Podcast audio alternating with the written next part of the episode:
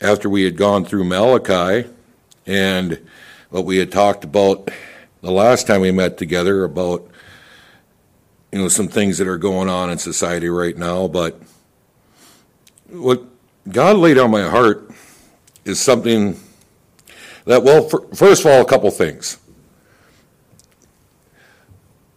I hear a lot of people especially when i uh, look around youtube and even locally at what's going on in the quote unquote Christian community here, and you go to the Christian bookstores or you go online, you find out a vast majority of books are all about how do we know God? And I uh, what exactly are we to do for him? And there's all these uh, you know so-called uh, principles and teachings on uh, you know, on knowing the will of God for your life that by and large are unbiblical and just focused on worldly wisdom. They have to do on prayer circles, prayer labyrinths, journaling, being, you know, quiet before God so you can hear Him, and not focused upon just what the Bible simply teaches. so, with that, if you would turn to Romans chapter 12, we're going to see uh, God's own instruction on what He wants from us and how to fulfill our purpose for being here. Uh, I want to say a few things about Romans. If you take the book of Romans, you'll find that in the first 11 chapters, there is such rich theology.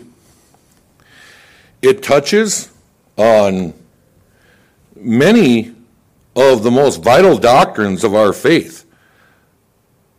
You know, the doctrine of redemption, the doctrine of atonement, the doctrine of justification, the doctrine of imputed righteousness, the doctrine, it touches on or, or explains very fully these things, among others, his promise of eternal life, the promise of our salvation through faith alone, in Christ alone, in his finished work, doctrine of the Holy Spirit and Holy Spirit's work and ministry in our lives. And he gives us this after giving us all this rich theology. He comes to chapter 12. And he starts out chapter 12 with this I beseech you, therefore, brethren, by the mercies of God, that you present your bodies a living sacrifice, holy acceptable unto God, which is your reasonable service. And be not conformed to this world, but be ye transformed by the renewing of your mind, that ye may prove what is that good and acceptable and perfect will of God. Now, stop there for a moment and just do a quick overview what I mean by that, if we, if we read this and we're going we're gonna study this out and dive into this, we're going to see that the Christian life and what God wants of us are simple. First of all, because He has already saved us, because He has already shed such abundant grace and mercies upon us, we are to dedicate our whole life to Him and Part of that is living for Him righteously and in holiness. And how are we able to do that? By having our minds renewed by the power of His written word. This is impossible for those that are unredeemed. It is only possible. You must be regenerated first. You know, we, in the you know, reform camp, but really called Calvinist, Reformed. Uh, but really, I like the word that I heard several years ago someone used, biblicist. Those of us that follow directly the teachings of the Bible and study it out, we're sometimes accused when we say things like that, it's by the redeemed, and only the redeemed can live holy and righteously before God and pleasingly and acceptably before God. Why do I say that? Because all those promises are only written to already the redeemed. Remember, he says, I beseech you therefore, brethren. Only the redeemed are called brethren by Paul or any of the apostles, by God himself. Only brethren. Because you must you to be spiritually discerned, you must be spiritually born. And you're only spiritually born by the regenerating power of God through faith in Christ. Amen. Okay, so let's uh, let's first just break this down. I beseech you, therefore. Okay, so first of all, therefore, right? Everything they went before, but I want to focus on a few things and how this is written out. Beseech. So first, remember he's asking them to live to, for, to be a living sacrifice and to live holily and acceptably unto God, right? Turn, he, he instructed, really commanded it as an apostle, commanded this same thing in Romans chapter 6, two different times. Go to Romans chapter 6 real quick. Starting in verse 12, Romans 6 12. Let not sin therefore reign in your mortal body that you should obey it in the lust thereof. Neither yield ye your members, you know, your, your body, as instruments of unrighteousness unto sin, but yield yourselves unto God as those that are alive from the dead, and your members as instruments of righteousness unto God. Same thing, right? Present your bodies a living sacrifice, holy, acceptable unto God. Go to verse not 18 being then made free from sin. Remember the penalty of sin, but also something we forget about the power of sin. Being then made free from sin, ye became the servants of righteousness. Verse 19 I speak after the manner of men because of the infirmity of your flesh. For as ye have yielded your members servants to uncleanness and to iniquity unto iniquity, even so now yield your members servants to righteousness unto holiness. But when he gets to chapter 12, he uses the word, after those instructions, then he uses the word, I beseech. So, something I recommend to anybody you really want to be a good student of the Word and really built up, instead of buying all kinds of different books, have your Bible. And I do highly recommend the King James, but not because I'm a King James onlyist, but and get a good Strong's Concordance. Because all the work's done for you already. Look up that word in the Greek, beseech. Here's what you'll find it means to invite, to invoke, to implore by exhortation or consolation, to call for, be of good comfort, desire, give, entreat, pray. So you could kind of say it this way, right? The English language now is so, you know, when you read this, we can kind of lose this. I put it this way as a, a loving father and shepherd would plead with his people, even though he has the power to instruct them as an apostle of Christ. And he did back in chapter 6. He lovingly implores them and invites them, lovingly, you know, calls for, pleads with them, entreats them that because of the mercies of God that they present themselves a living sacrifice. Now, what does he mean? I beseech you, therefore, brethren, by the mercies of God. Well, just cover these, and, and this is rather deep. If we look, if we went back through the chapters in Romans leading up to this, that's what he's talking about. You know, by the mercies, because of, on account of the mercies of God. Right? Well, because of the mercies of God that He shed upon us, that He's done for us. Okay, let's look. What are those mercies that He has discussed already in the book of Romans? Though we were sinners and His enemies, He redeemed us through faith in the atoning work of Christ His Son on the cross. He has justified us in Christ. He has demonstrated his great love for us that though we, when we were enemies, he sent his sons to pay for our sins by his death. He has imputed righteousness unto us through his son. He promises eternal life.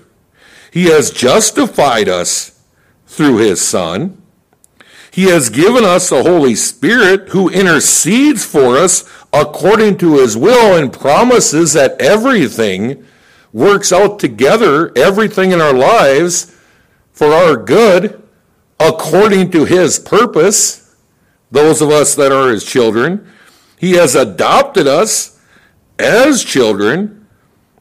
Therefore, we are his children, and he tells us plainly we're joint heirs with Christ. He has decreed and promised to conform us to the image of his Son. And he did all of this because he set his love upon us, and because of his grace, he called us, justified us, and promises to glorify us. Because of all these things, not to earn God's favor, not to earn it, not to earn salvation, because man cannot do that. If man could not do that, he would have not had to send his son. And his son would have not had to offer himself up as a sacrifice and be crushed by the Father for our sin. So, because he has saved us, because he has regenerated us, because his son died for us, we are to live holy and acceptably before Him.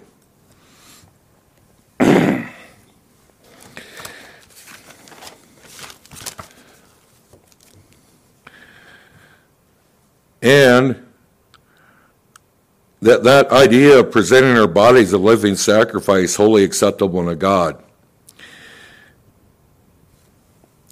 if anyone here has something besides a, uh, one of the old versions, I mean, prior early 1900s, it probably, it more than likely says something to the effect, first of all, I urge you, which I showed you, that kind of weakens it, right? I urge you, right? He more, he entreats them, implores them lovingly to present their bodies. But it finishes up, sacrifice holy acceptable to God, which is your spiritual service of worship, something to that effect. It kind of takes it out because that's part of what service means is our worship and divine service for him. That is the service we are to give him.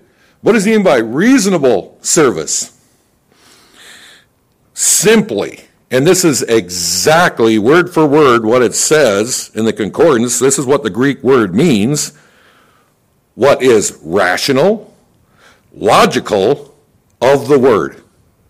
So, in other words, according to the Word of God, because of His mercies, according to the teaching, according to God's character, according to everything He has said in His Word, everything He instructs, everything He has done,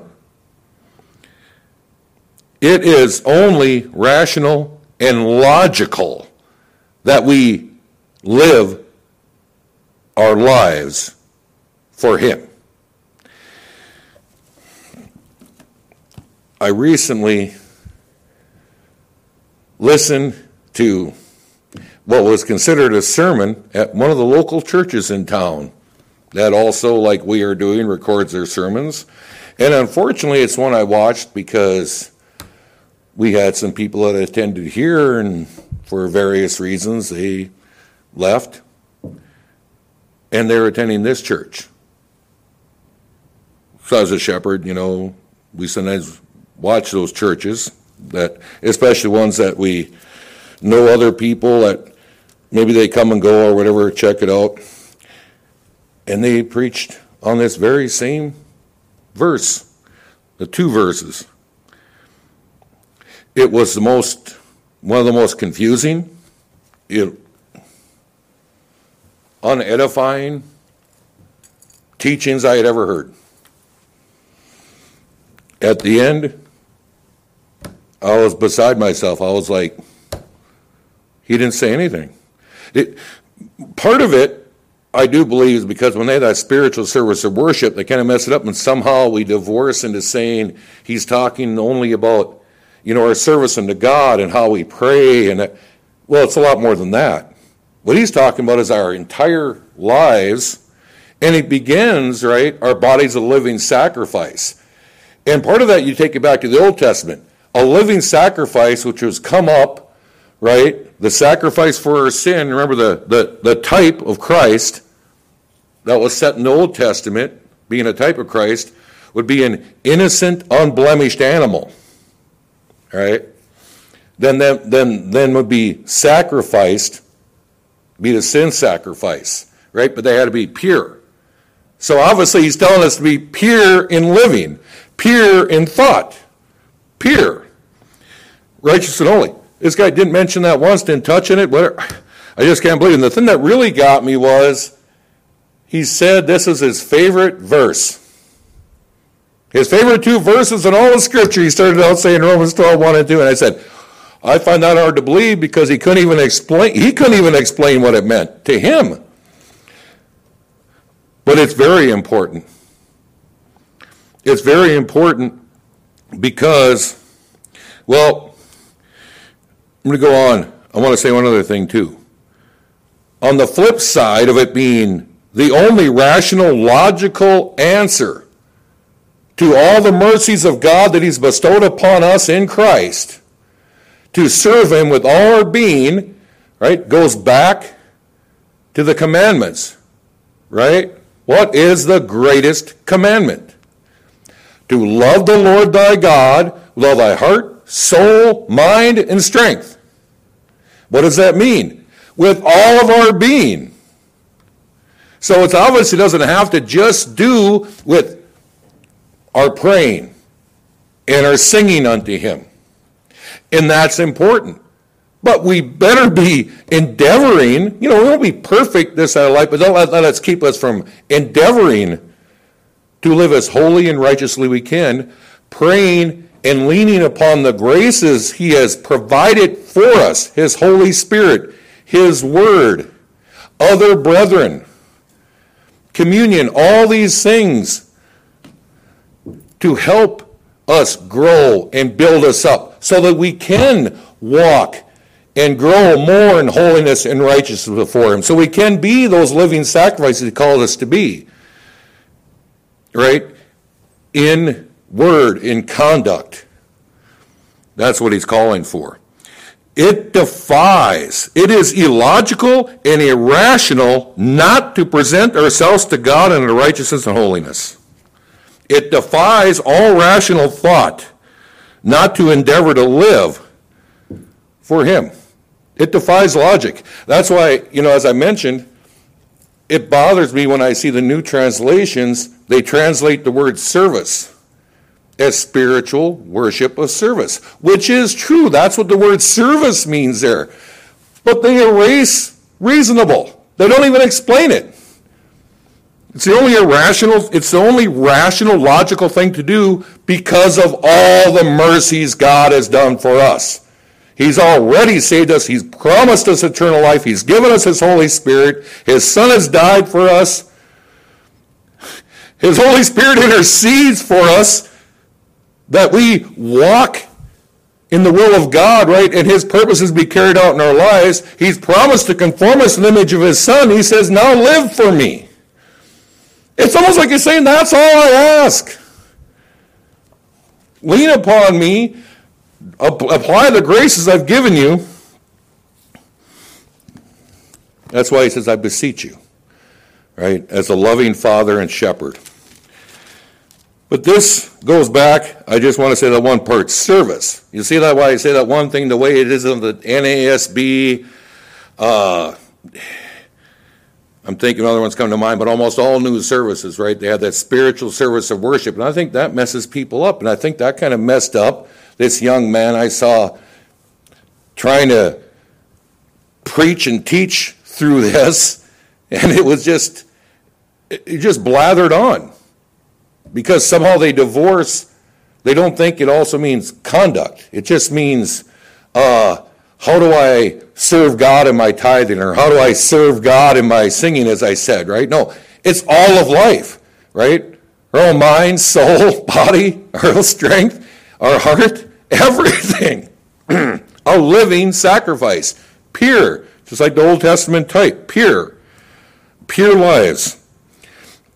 Because I'll tell you what that word service means in Romans 12, right? Wholly acceptable to God, which is your reasonable, logical, rational, right? By the word, according to the word, you know, because of all his mercies, service, that word service, worship, divine service, right? So it's a reasonable service. So what is our act of worship and divine service? To live all our lives for him everything, including, including, greatly so, our words and actions in our daily in our daily lives. Now I'll say this is nothing new. First, go to Ecclesiastes chapter 12.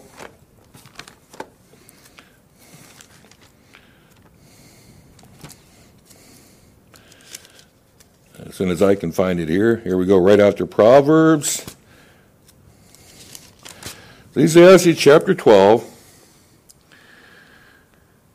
verse 13. After giving all these, you know, wise kind of proverbs and teachings and sayings, the Holy Spirit wraps it up with this, right? Remember, remember, the author of all the scripture is God Himself. Amen. So he wraps us up by telling us this. Ecclesiastes 12, verse 13. Let us hear the conclusion, the conclusion of the whole matter, right? The end meaning, the goal of all this instruction fear God and keep his commandments, for this is the whole duty of man. Has God changed? Right, he hasn't. That's what gets me. We talk about it all the time It's easy believism. It's really sad when, and I remember it was John MacArthur had to put out a book, right, The Lordship of Christ, because there was a discussion amongst, in Christianity, quote unquote, visible Christianity, whether or not Jesus had to be your Lord. Those of us on the side of MacArthur's, those of us in the Reform, those of us, hopefully so, believe that and say that the scriptures definitely teach, well, yeah. If he's not your Lord, he's not your Savior. Remember, he's always called Jesus. Or when, when both are used together, it's never Savior and Lord, it's Lord and Savior. And by the way, he's everyone's Lord. It's just those that don't submit to him, acknowledge him as such, will never be their Savior. It, but it amazes me, but it's not just there, it's throughout the Old Testament. But I want to touch on some ones where they say, well, you know, that's according to your interpretation.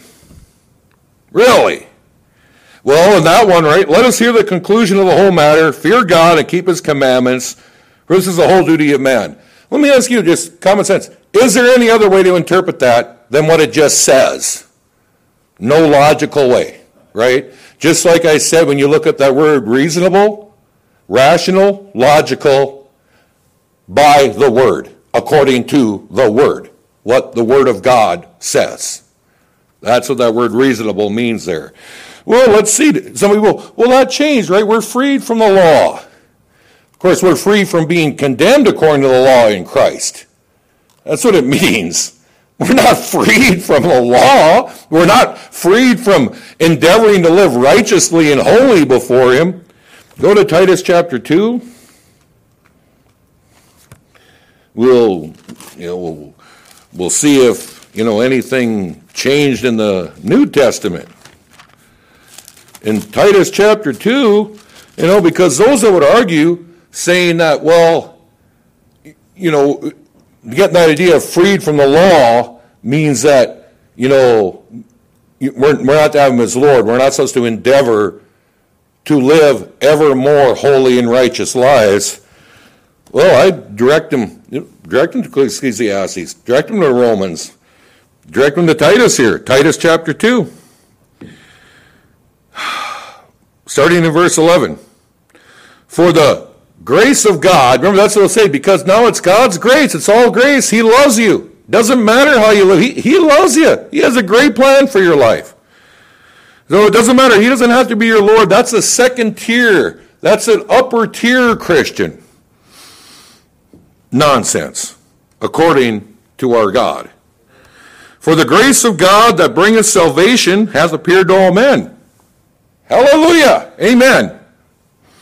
Teaching us that. So this grace of God teaches us that denying ungodliness and worldly lust, we should live soberly. That's a, you know, sound mindedness. Soundly. Righteously and godly in this present world. But I meant you don't have to turn back to remember the second part of Romans 12, 1 and 2, verse 2, tells us how we, as redeemed children of God, and the only way we accomplish presenting our lives as a living sacrifice and being holy and acceptable for Him. Right? By what? Right? By living soberly.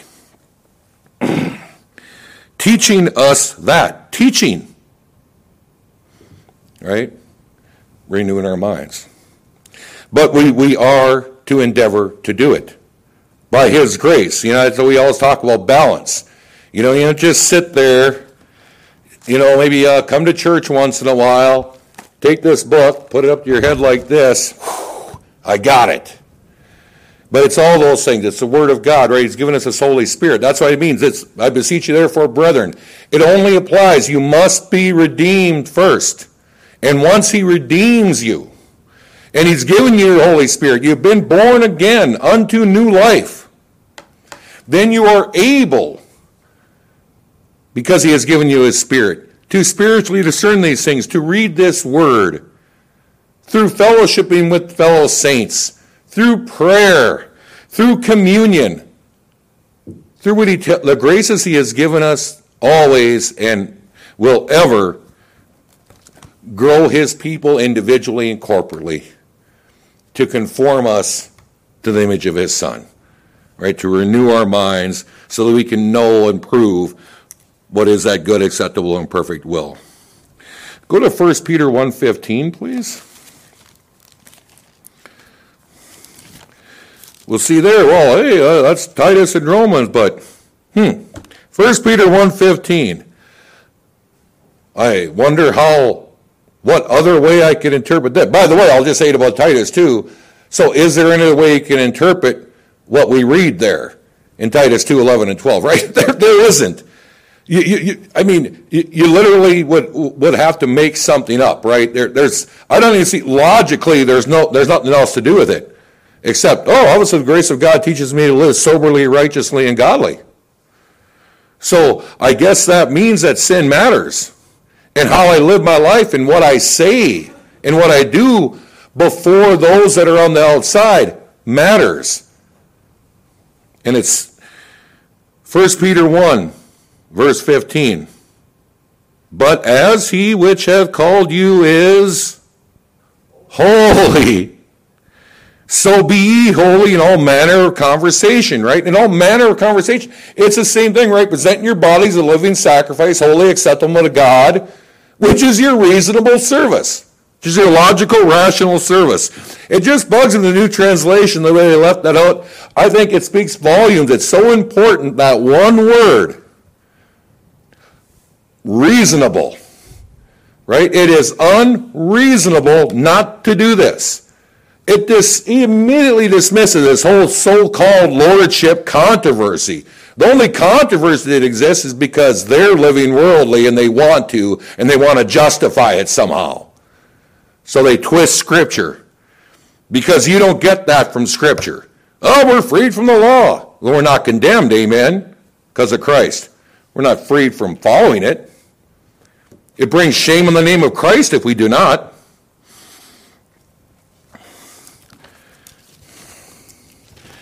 Go back to Romans 12, please.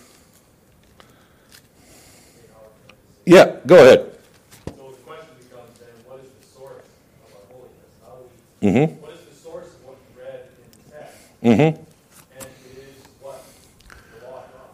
Yep. That's, that's the source. The Holy Spirit lives in us, which allows us then to follow the law of God. If you look, can I read just one verse along with what you're saying? Go ahead. Where it, uh, listen up, you're talking about obeying the law of God, being obedient to the law of God. Now, we know it can't save us, but when one is converted and saved from the curse of the law, then it gives us the ability, what? To more powerfully keep and live the law where we find holiness, where we find justice, we find all these things that a Christian is supposed to live at. But even Paul, if I could just read this in First Corinthians, um, chapter seven, listen to what he says. He separates, separates out the ceremonial law. Mm-hmm. Then he says this, listen, circumcision is nothing and uncircumcision is nothing. That's the ceremonial law. That's Jews were trying to, you know, under the covenant had to do that to be come into the covenant. Then he says this, but keeping the commandments of God. Right in First Corinthians, again, we, we see that there. That's where the source is. The powers of the Spirit, the source comes from his holy law. Which Mhm. teaches us not to murder, teaches us not to steal, teaches us not to commit adultery, teaches us not to fornicate. All these things, right? And so you're, you're dead on. These, these people that throw out the law of God, they're, they're going to be held accountable. Yeah. You know, antinomian, what do they call that, right? Living as if God gave Yeah. you the law. He gave us all kinds of law. Not to be saved, but to live holy and righteous in God. Yep. And and the thing about this this is as I started and when you came in to reiterate if anyone you know came in later or watching or listening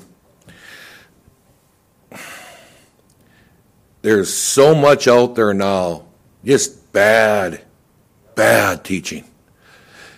It's confusing teaching. And maybe some of them are sincere but my thing is not to call their sincerity or insincerity to question they're just sincerely wrong if they're sincere.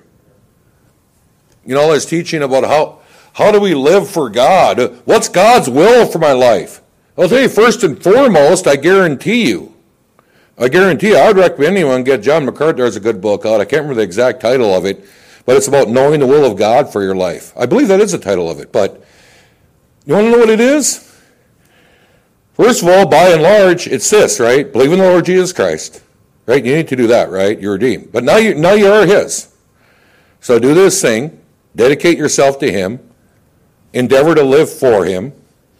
By the graces, you know, as I previously said, by the graces he's given us, and then live your life. Weigh your actions, weigh your actions and every action and thing you come upon with this word. Now, here and maybe you don't. They keep saying, like, wait for some kind of voice, wait for someone of that. I don't know, in 35 years, I have never heard him audibly speak to me. There are times that I definitely know he's even interrupted me in certain thoughts in certain places, but that's to answer a particular question that the more you walk with the Lord, you, you, you understand these things, but don't get sidetracked into looking for something outside of the teaching God Himself has given us to lead our lives. He says, just dedicate yourself to me. Because even in Romans back there, what does he say? All things work together for good. Right? The Holy Spirit Himself, God Himself intercedes for us that His purpose be carried out in all our lives. So we can rest assured that it will be. As long as we're following Him and walking with Him, endeavoring to walk with Him, right? And when we stumble, we go to Him, we, we pray in that. But remember, He says, the power of God within us. Let's not deny the power of God, the very power, right, that saved us, you know, that raised Christ, the very power Right? is that very power where you're free from the power of sin. Not just its condemnation, but remember, He's given us a new man created in righteousness and true holiness. But we need to put on that new man. And we put off the old man. And we do that through this. I'll touch on this. Verse number two, right? How does, and Mike, Mike touched on it, the law of God, how does the born again, adopted child of God do this? How does he accomplish this? How does he grow up? How does he be a living sacrifice that is holy and acceptable to God? Verse number two. And be not conformed to this world Right? Let, us not be conformed. Let's not become part of this world, drugged into this world. And almost all those books, it's, it's philosophical and it's worldly wisdom and that, right? That try to conform us into the world and trying to get us to understand and know God through our imaginations. Never a good thing. He, that's why he's given us his word, and he repeats the same things over and over and over and over and over again. So we don't rely on our imaginations at all. Be not conformed to this world, but be ye transformed, metamorphized, completely, completely changed from the old unsaved, unredeemed man that we were. You know, and ladies, I'm speaking, you know, spiritually, right? You know, re- transformed, completely changed by the renewing of your mind that you may prove, right? Test, know what is that good, acceptable, and perfect will of God? And it is by and large through the Word. Because you go back, he explained all these things. Remember, I mentioned by the mercies of God. What's one of the great mercies? You know, I mentioned it before that he said, right? He's given us his Holy Spirit. Romans 5, right? The love of God has been shed abroad in our hearts through the Holy Ghost that he gave to us right? Romans 8, the Holy Ghost Himself intercedes for us. God Himself intercedes for us. God the Spirit intercedes for us with the Father. We don't understand how this all works, but we know it does because that's what God tells us. To carrying out His purpose for us. That's why we know and we can rest upon that all things work together for good. Because He's in charge, He's in control. But with His Holy Spirit and by His Word, right, that power of the Word, once we're redeemed, the Word has a power in our lives as it comes in to build up that new man which He gave us, right, created in righteousness and true holiness, and to weaken, to continually weaken the old man, when he talks about the flesh, the old man that's still upon us, which is selfish and looking for looking to fulfill its own desires and you know or maybe it's just me. I still struggle, struggle with selfishness once in a while. You know but uh, that's really what it comes down to. I, I sometimes thought for me i kind of simplified i know this is simplified but when i look back at sin i want to give a definition. It's a violation of the law of god. That's sin right? But deeper when we think of what is sin? When i think of it every time i've said it's some form of selfishness. It, most of it, right? I mean, I, it's petty. It's wanting to please my flesh, please something in my flesh, whether it be, you know, giving in to thoughts, uh, you know, pride, whatever, right? But he's saying you want the power to overcome that, to rise above that. You know, it, it'd be so good to go on that, but don't don't be deceived. Let us not be deceived into thinking that we cannot really live, live lives that not just generally are overwhelmingly holy and acceptable to God. Because that's what he tells us we, we can do.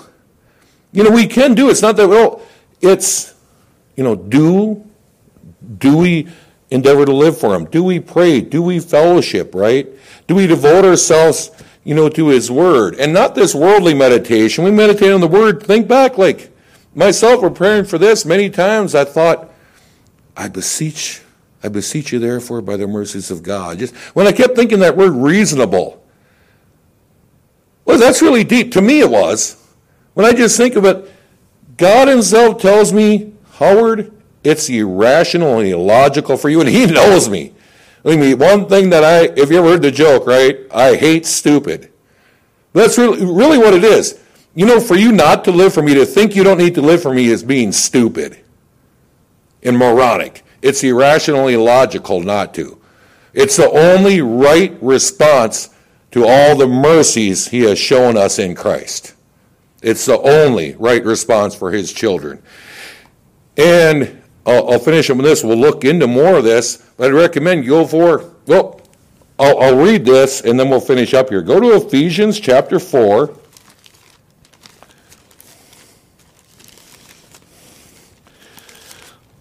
Now, like in Romans 12, 1, right? I was explaining, right? He goes into all this deep theology where he touches on many attributes of God, on many doctrines, right? And that's why he's able to say, by the mercies, according to the mercies, because of all these things God has already done for us and who we are in Christ, right?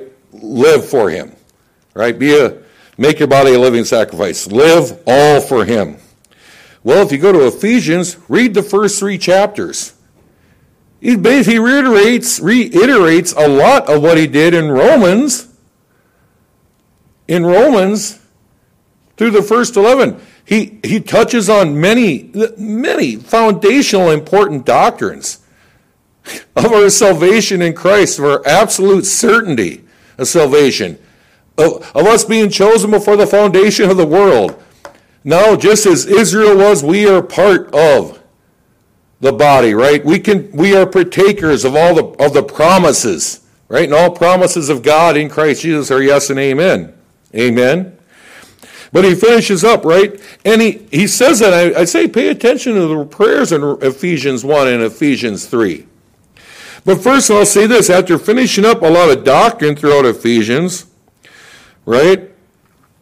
He starts off in Ephesians 3:14, "For this cause I bow my knees unto the Father of our Lord Jesus Christ, of whom the whole family in heaven and earth is named, that he would grant you, according to the riches of his glory, to be strengthened with might by his Spirit in the inner man."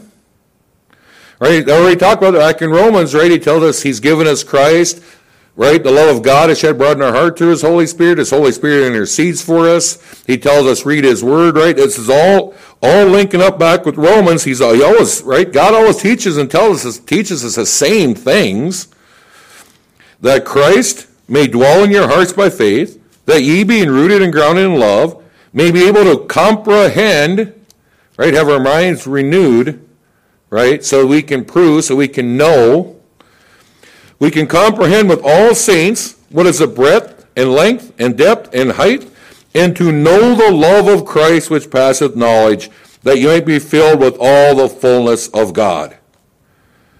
Now unto him that is able to do exceeding abundantly above all that we ask or think, according to the power that worketh in us, right? His Spirit, God the Spirit.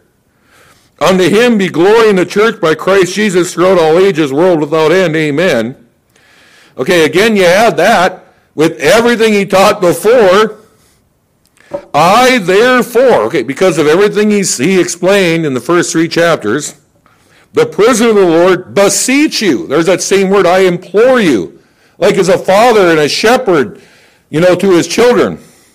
Beseech you that you walk worthy of the vocation wherewith you are called. It says the same thing. We'll see on this. Best way to know it, we can be filled what he means by there with a lot of knowledge.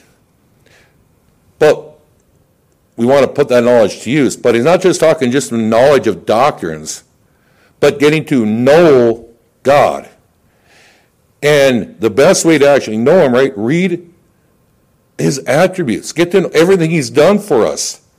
But his characters, everything else, his loving kindness, his mercy, his graciousness. You know, he, you know, he says because of everything he's done, so the more we concentrate and, and are able to comprehend who God is and who we are, because remember he started out in Romans 1 through 3, basically laying down that apart from Christ, we are enemies of God, sinners, worthy of condemnation. But He has provided salvation in Christ for us, amen. But we need to understand who we are, who we really are, right? And we're nothing. You know, even as saved, we're still as creatures. Now we're just born again, saved, redeemed creatures, right? It's all Him. But we owe Him everything. You know, I love that song, right? Oh, to grace, how great a debtor, daily I'm constrained to be. Because when the more we understand everything He's done for us, is doing for us, and will continue to do for us, and what His plans are for us, it'll make it easier and more able for us to live lives for us, to live lives for Him. Amen. Uh, finish up with that, but does anyone have any comments or questions? Well, all right. Let's close in a word of prayer. Heavenly Father, we just thank you for your word. We thank you for sending your Son and granting us salvation through him through faith in his name, that even faith itself is a gift. You open up our eyes and you open up our hearts. You've done everything for us. Father, we ask your blessing. We ask and rest upon your promises that you carry out your good purposes in our lives. And Lord, help us and strengthen us that we may live before you. And back to the greatest commandment that we would love you with our hearts, soul, mind, and strength. Lord, that that would, that would become more and more and more of a living reality in our lives, and that we would love the brethren and continue to grow in those things. That you be glorified and that your name be recognized and praised and admired in this community and throughout the land. Your will be done. In Jesus' name, amen.